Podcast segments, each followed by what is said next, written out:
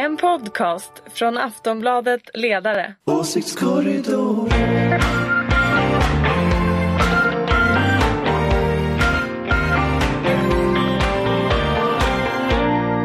Japp, Åsiktskorridoren är öppen här igen. Det är Aftonbladet Ledarsidas podd som kommer varje fredag i stort sett. Det är det stora slaget mellan socialdemokrater och moderater vanligtvis. Ulrika Schenström representerar Moderaterna. Hej hej! Karin Pettersson. Här är jag.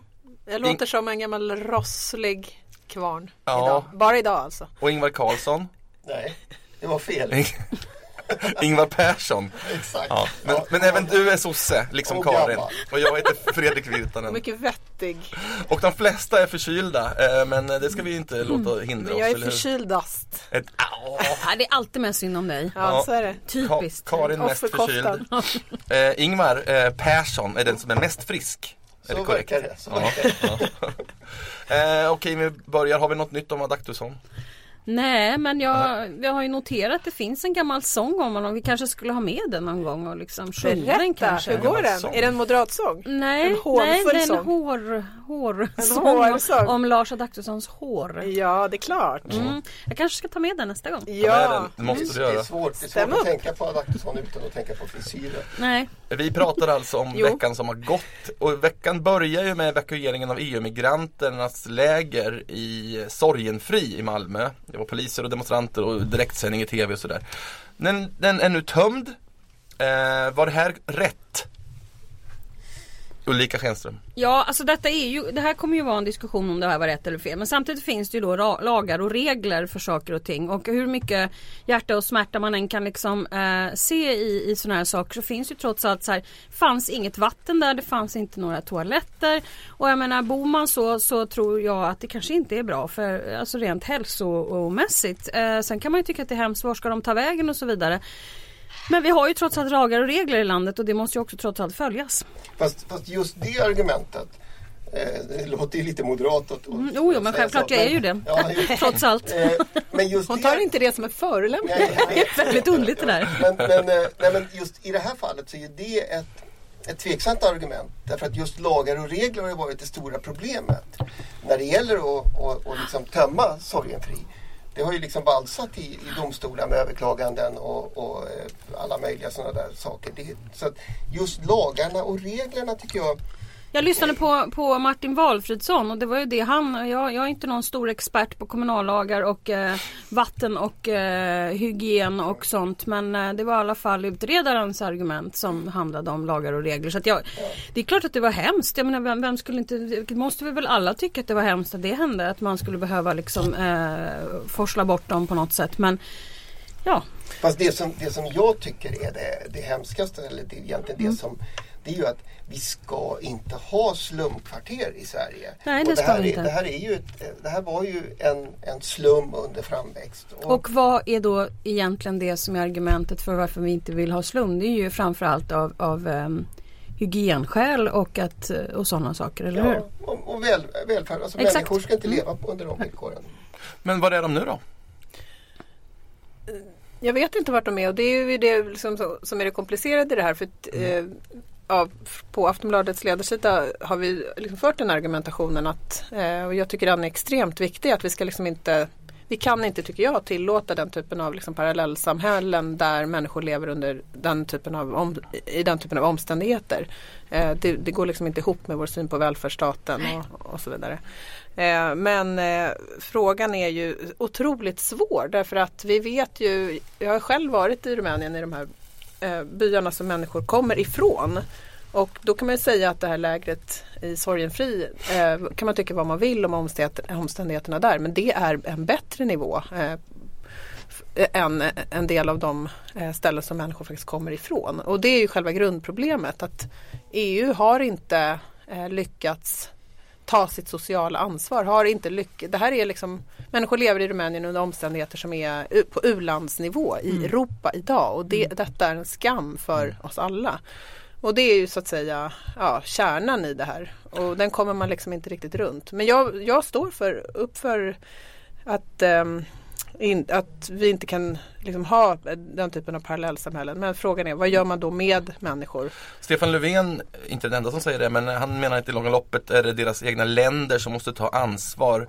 Alltså, Ja det kan- stämmer tycker jag delvis. Det är klart att det måste vara det. Men vi har också i Europa, det är liksom en del av Europatanken, att vi har också ett, ett ansvar för varandra. Och att medborgare i EU har rättigheter som inte bara liksom det enskilda landet ska garantera utan som vi som union har, eh, har skyldigheter att garantera. Eh, så att jag tycker nog att EU har också svikit här. Eh, verkligen. Sådana här parallellsammanhällen också, det, det blir ju trots allt så att det spär på någon slags sånt här förakt också tror jag. Alltså när, när det finns sådana saker. Så jag, jag håller ju helt med om att man inte kan ha det. Men jag blir rädd för att det finns människor som ja, blir främlingsfientliga bara för att det finns. Mm, ja, Förstår du vad jag menar? Att det Ja, jag på, förstår vad du liksom. menar. Jag tycker att man kan eh, så där kan man ju alltid tänka liksom vad händer och så här, hur Nej, men alltså, det är reagerar inte folk? bara dåligt för dem. Nej. Utan det, det spär på liksom en allmän syn på människor. Ja, m- människor har olika... Finare och bättre människor Ja, och sämre och, ja. mm. Och det är ju den kamp som har liksom haft, vi har haft i Sverige under hundra år att människor ska leva under eh, liksom värd, i värdiga, Värdiga former. former. Men okej, men Rumänien då, de har ju fått massa öronmärkta miljarder för att eh, ta hand om situationen och de använder inte de här pengarna. Finns det några eh, hur kan EU sätta press på dem? Kan de hota med uteslutning ur EU? Ja, jag tycker att man borde sätta press och det här är ju problemet att i liksom EU-konstruktionen så finns det väldigt hårda krav när länder ska gå med i EU. Men när man väl är inne så finns det väldigt få effektiva. Nej, men effektiva påtryckningsmetoder mot länder som inte sköter sina liksom, grund... Vi har ju diskussionen om Ungern nu, ett land som håller på att liksom, rasa iväg åt ett väldigt odemokratiskt håll och undergräver eh, det fria ordet och sådär. Vad gör man med länder som inte liksom, lever upp till eh, och, men det är ju en helt annan och mycket större diskussion men egentligen kanske den viktigare eh, såklart. Men de använder väl en del av de här pengarna. Eh, problemet är ju att i Rumänien så det, finns det väldigt utbredd rasi- rasism mot den här gruppen. Mm. Eh, också långt upp i liksom, regeringskretsar. Alltså, bland vill- etabler- nej, De ja. vill väl kort sagt inte använda de här pengarna Ja, från de vill men de tror liksom inte riktigt på. Jag var ju som sagt i Rumänien och pratade med politiker och det är väldigt uppenbart att det, de tror, alltså fördomarna mot romer sitter så djupt och det här är ett, ett land där man för tre generationer sedan, två generationer sedan var, var romerna slavar. Mm. För att liksom i ett, ett riktigt slavsystem. Så det är liksom det är en fattigdom som är djup eh, och en historia som är väldigt nära. Och där, där man borde göra, EU borde ha helt andra, göra helt, ha en helt annan och mycket mer aktiv politik. Sen kan man väl säga, tycker jag, alltså det är också en fråga om perspektiv. Därför att det är ju både i tid och, och, och rum. Liksom. Och, och det är klart att man kan, man kan säga som Stefan Löfven att det här är, är hemländernas ansvar eller sådär. Men, men det är ju inget svar på frågan vad ska man göra med de människor som, som man evakuerar eller, eller säger åt att de måste flytta från, från lägret i Malmö eller så. Va? Det ansvaret kommer ju, kommer ju inte svenska myndigheter Undan. undan. Utan det är ju ett ansvar här och nu precis i denna, denna stund. Liksom. Ja, tra trasslig fråga som kommer att leva vidare länge kan man vara rädd för. Men sen, sen i veckan så var det ju Sverigedemokraterna som ska hålla landsdagar i- Lund. Va? Ehm, det blev uppståndelse redan den här veckan när flera journalister, bland annat Åsiktskorridorens egen Anders Lindberg och även Lena Melin här på Aftonbladet, nekades tillträde. Eh, enligt SD fanns det inte plats. Eh, men sen fick de komma efter några timmar. Men eh, vad var det som hände här egentligen? Ja, men alltså, detta är ju helt sjukt, helt seriöst. Jag har aldrig varit med om liknande så här. Jag har varit både pressekreterare och presschef. Jag kan säga en sak. Det finns otroligt många journalister man tycker är helt dumma i huvudet. Men man måste behandla alla exakt likadant oavsett liksom vilken redaktion de kommer ifrån. Sen kan man sitta med voodoo-dockor på lördagskvällarna om man känner för liksom att hata va? Ja det har, oh så många gånger jag har gjort det. Nej men alltså det gäller ju att behandla alla exakt likadant. Både när det gäller service eh, liksom, och, och, och sätt att bete sig på. Det går liksom inte att hålla på sådär. Jag tror att det gick till så här eftersom jag själv har haft patienter. Här har du en pressekreterare som har pratat med Jimmy som är patienten här nu då. Jimmy är skitarg på Aftonbladet därför att du vet patienter blir arga på journalister som skriver hemska saker. Varför kallar du dem patienter? Ja men det, det är ju det de är. Ah, okay. Mm. Det är det de blir liksom. Ja. De kommer in på ditt rum och säger de är jättedumma mot mig på Aftonbladet. De har skrivit ring och skäll ut dem. Och så säger man absolut och så stänger man dörren och bara är du helt sjuk liksom. Klart man inte ringer och skäller ut Aftonbladet. Inte jag. Ja, men det är så här det är. ja och så har Jimmy kommit in till pressekreteraren och sagt Den här Lena Melin, hon är dum i huvudet. Så. Och så säger hon får inte komma. Och du vet, ja så får han känna så liksom. Du vet, så, så går han. Det är bara det att den här människan gjorde som han sa. Förstår ni? Alltså de här patienterna oavsett vilka de är, kvinnor eller män eller så och vi som har haft de här typerna av roller. Det är så många gånger man har fått höra lyft luren och ring och skäll ut ledarsidan på Men jag Aftonbladet eller någonting sånt Absolut. där. Jag vet inte hur många Men jag gånger tror fått att det. man måste sätta in det här i, jag håller med dig om det du säger, men man måste också bredda perspektivet lite. Här har vi då ett, ett parti vars ehm, en av riksdagsledamöterna Kent Ekeroth står i Trollhättan och håller tal för ett par veckor sedan. Han säger Trelleborg, Trelleborg, Trelleborg eh, och säger tro inte på någonting som media skriver. Och de har, det här är ett parti som har Ungern som förebild ett land där man kraftigt begränsar medias eh, frihet. Där man har en statlig granskningskommission som ska liksom styra över de statliga medierna. Där media allt mer blir ett instrument som eh, används av det styrande då. Eh, Man kan naturligtvis, man kan naturligtvis hårdra det så visst. Ja, men jag, tror, tror att man fortfarande att det var så här det Ja, men- gick till. Jo men, men Och, och möjligen att de så inte- finns, nej, men vi är inte inte varandra. finns där, vi är inte nej. emot varandra här. Utan jag bara säger det. Men precis så att det liksom någonstans i ryggraden så finns inte den där som vi vanliga människor har i politiken. Att alla ska behandlas precis likadant. Så är det. Men jag tror att det har gått till ändå så. Eftersom det var Jimmy själv som fick gå ut sen och säga att alla är välkomna. Mm. Då känns det lite som det möjligen var han som fick utbrottet. Sen var det ju inte bara journalister här från Aftonbladet utan det var ju massa Nej, nej. andra journalister Nej, nej. också som var eh, då inte, vad det nu var, inte skulle rapportera neutralt eller vad fan det nu var. Ja, ja, de var inte, de var, man var inte trygg med dem. Det var väl så formuleringen Ja. var. Man kände sig inte trygg med. Men, nej, men jag, jag Inte så kul för dem som faktiskt Tired of ads barging into your favorite news podcasts? Good news. Ad-free listening is available on Amazon Music for all the music plus top podcasts included with your Prime membership.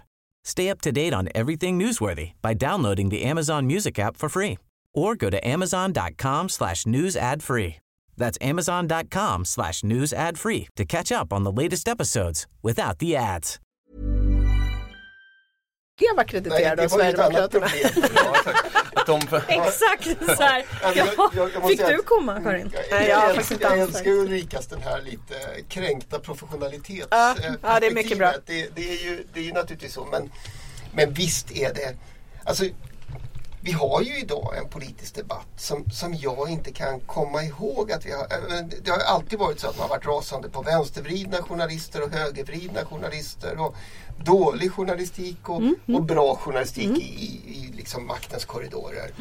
Eh, vi har ju någon erfarenhet av det också. Ja, men Det är klart att det är, är på det viset. Det är ju inte nytt. Men den här, alltså att just föreställningen om PK-media, att riktig journalistik är, är någonting eh, dåligt, närmast ett hot mot, mot demokratin.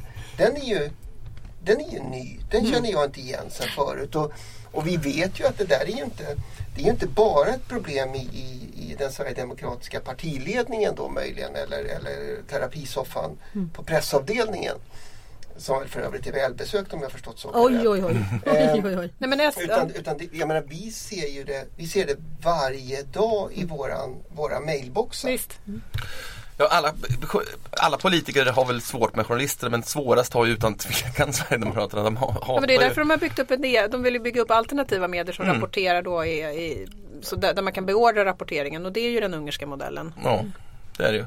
Men jag kan ändå inte föreställa mig att de är så amatörmässiga. att De, de borde ha, måste haft en tanke bakom det här. De ville skicka någon form av budskap till någon. Alltså, så här, så här klumpig kan man inte nej, vara Men jag, tror att med Ulrika, flit. jag, tror att Ulrika, alltså, jag tror att den här idén om hur media fungerar, så här ser Mm. Sverigedemokraterna på media. De tycker att de är liksom PK-media och det ska inte finnas oberoende journalistik för de kommer alltid vara emot Sverigedemokraterna. Men däremot så tror jag att det var en tabbe det som skedde. Mm. Därför att just det som händer är att reflexerna blir för för dåliga. Och så liksom hela tiden den här konflikten mellan vad man egentligen tycker och vad man säger utåt. De Det är får, det skaffa klassiska. sig, de får skaffa sig en egen voodoo-docka. Och i alla fall till sist då fick ju alla komma. Eh, så att, eh, ja, någorlunda frid och fröjd kanske vi kan summera. Jag undrar om det är någon som känner för att åka dit. Ja, jag har varit i den där kongresslokalen. Alltså det är ju jättetråkigt. Jag vill minnas att det var faktiskt det var någon gång för hundratals år sedan känns det som när, när Dagens Nyheter försökte avsätta Lars Leijonborg som folkpartiledare. Och, och så sjöng de, sjöng de någon slags studentsånger från Lund och så valde de om Lars Leijonborg. Det var verkligen trist. Skulle önska att Dagens Nyheters ledarsida försökte med sådana saker. Eller hur? Ja, var lite mer. Lite ofta. Nej men ofta, Björklund vill väl inte avsättas just nu. För nu ska vi snacka om decemberöverenskommelsen igen. Åh herregud. Ja, och här, måste, här är det ju Skensen som måste förklara ett Ja. och annat. Jag Ja, begriper förklara. inte. Förklara! Jag är så tacksam. Ja, men Kinberg tycker att han, Stefan Löfven ska stå upp för överenskommelsen trots att hon har sagt upp den. Och Thomas, eh, Thomas Tobé, liksom, Partisekreterare för Moderaterna. ja, varnar regeringen för att lägga en budget utan Vänsterpartiet. Eh, vad, fan, vad, vad, vad, vill, vad, vill, vad vill Moderaterna uppnå med det här? Det är synd att det inte är TV nu. Jag visste att det så här liksom. Jag skulle vilja ha- så här- sen och nu är jag, på nu är jag ensam ansikte. igen här. Nej men så här, om vi nu ska försöka då.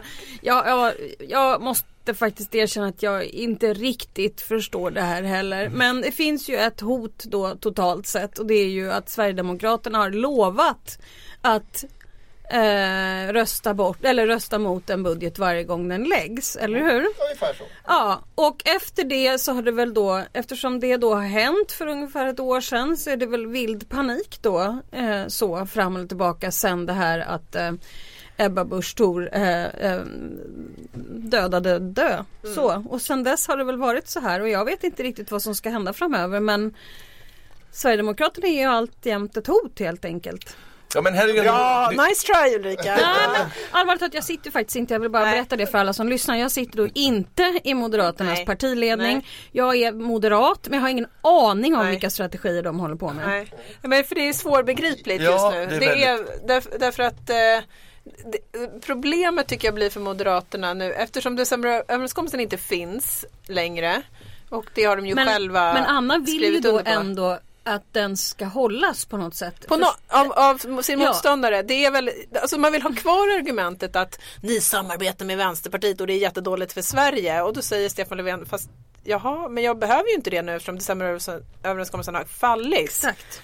Och då säger Thomas Tobé, om inte ni gör det så håller ni inte den överenskommelse som vi bröt. Jag skulle ju Det här är svårt att vilja förstå, tänka mig att han jag. menar då att folk ska bli så rädda för att vänstern ska få ett inflytande. Ja, så kan det vara. Så skulle man ju kunna tolka Så det. kan Men det vara att han är- tänker och det blir ju jättekonstigt. Ja. Är, det inte, är det inte ett klassiskt exempel på att faktiskt äta kakan och vilja ha den kvar? Jo. Alltså, för jag menar, decemberöverenskommelsen, det som, det som ju uppenbarligen inte riktigt har trängt ner i delar av de moderata partidjupen.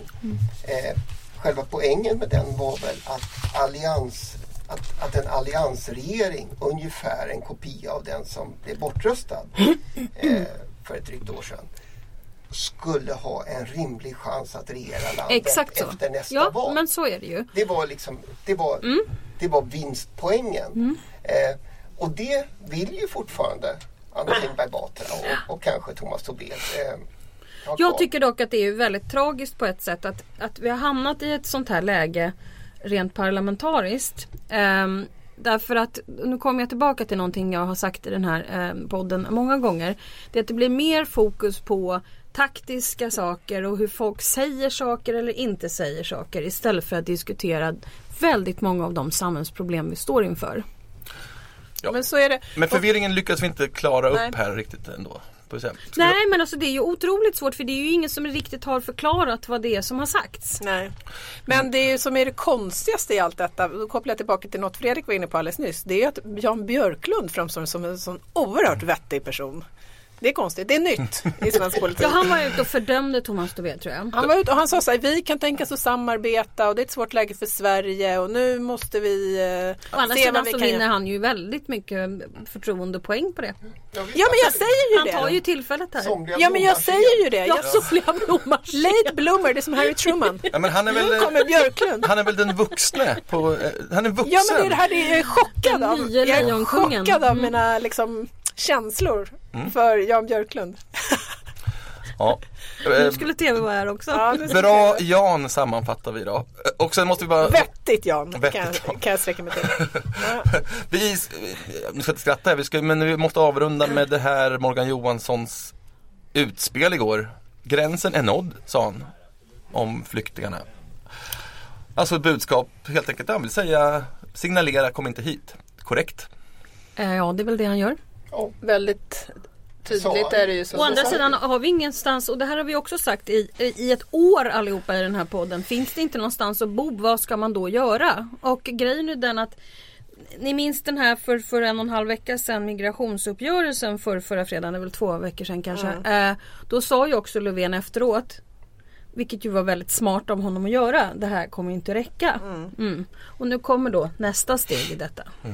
Frågan är ju bara vad han tänker göra ordentligt med det här. Jag menar, är det bara ett signal så här röksignaler eller är det någonting han tänker? För att jag menar det går ju liksom inte att stänga gränserna. Det gör det inte och det har han ju faktiskt Mm. också sagt. Alltså, det, det, det, ja, men gränsen är nådd, vad ska vi göra? Och så, det är ju fortfarande så att ingen, ingen ifrågasätter asylrätten egentligen. Utan det är ju mottagningssystemet som, som man säger att, att ja, men det, upp, det sätt som vi har uppfattat att man ska praktisera asylrätt, nämligen att ge folk rimliga villkor. Det, det börjar man då. Och, alltså det jag inte är helt säker på, om jag ska vara helt ärlig, det är ju vem det är alla de här signalerna. För det är ju inte, Morgan Johansson är inte ensam om att skicka signaler. Det verkar ju vara svensk politiks bästa gren just nu. Ja, exakt. Eh, och, och, och det man ju vill ge intryck av det är att man skickar signaler till flyktingar i kanske Tyskland eller, eller sådär. Va? Eh, och det kan ju vara sant. Men frågan är ju om inte, om inte den här signalpolitiken är minst lika inriktad på svenska väljare. Jo, absolut. Jag tror också den är inriktad på eh, eh, våra EU-grannländer inför de eh, liksom, processer som kommer här under nästa år eller som är redan igång. För det är ju och ett, jag tycker ett problem också med den svenska diskussionen kring det här med signalpolitik och liksom ett allt högre ton, tonläge och sådär och folk tycker att eh, regeringen borde göra mer och så. Vad liksom är om man vill stänga gränsen så är det ju lätt. Då får man ju liksom gå ur EU och då får man säga upp en massa avtal och då blir Sverige ett helt annat land. Det kan man ju argumentera för, det gör Sverigedemokraterna idag. Men det finns, alltså de här människorna finns, de är på väg. EU måste hitta sätt att gemensamt hantera det här. Det finns liksom inget alternativ till det om inte hela EU-samarbetet eh, ska kollapsa eller om vi ska, eh, ja, men om vi går tillbaka till signalen. Tänk oss en mycket som- dramatisk, som- liksom, eh, dramatiska scenarier, scenarier här. Så att jag tycker, jag vill bara säga det att jag tycker att menar, det finns en bild av att de som eh, idag, som Stefan Löfven och eh, vi som säger att vi ska stå upp för asylrätten, att vi är på något sätt idealisterna. Men de som säger som tycker, som tycker det, de har ju inga egna svar på liksom hur krigen i Syrien ska sluta, hur flyktingströmmar ska minska. De här människorna finns, de kommer hit, vi behöver hantera det. Jag tror att det här också naturligtvis är en ehm, en signal till kommunerna. För att de går nämligen eh, på knäna en del kommuner som eh, har tagit väldigt många. Det. och det är behjärtansvärt och väldigt fint av dem att göra men de har ju jätteproblem. Och många av dem är ju då hans egna medlemmar och eh, socialdemokrater som är eh, kommunalråd och leder kommuner som har jätteproblem. Ja, okej. Det var en depp, deppig podd Ja, men det är lite Var det inte deppigt. en väldigt, gick en mycket, mycket blå, dyster ton? Jag menar inte jag blå som Nej, det var- Moderaterna. Nej, jag men menar blue. alltså, blue. Vi kunde ju ha pratat lite mer om det här med liksom Sverigedemokraterna och journalister. Då hade det varit lite, Det är ju jättekul. ja, det är ju lite Ja, men om fem Sveriges år, tredje största parti vill inte ha i lite... fem år finns inte EU och obehagligt. journalister för, förbjud, måste ha speciellt legitimation i Sverige Nej. för att få arbeta. Är det så, är det, så det blir? Nej. Nej! Men nu vet vi ju liksom en sak i alla fall och det är att Jimmy gillar inte Lena Melin. Nej, men... Eller Anders Ja, chocken! Chock, denna chock jag känner. Tack Ulrika Schenström, Karin Pettersson, Ingvar Persson och jag heter Fredrik Virtanen. Ha en trevlig helg! Hej då! Hej då! Hej då!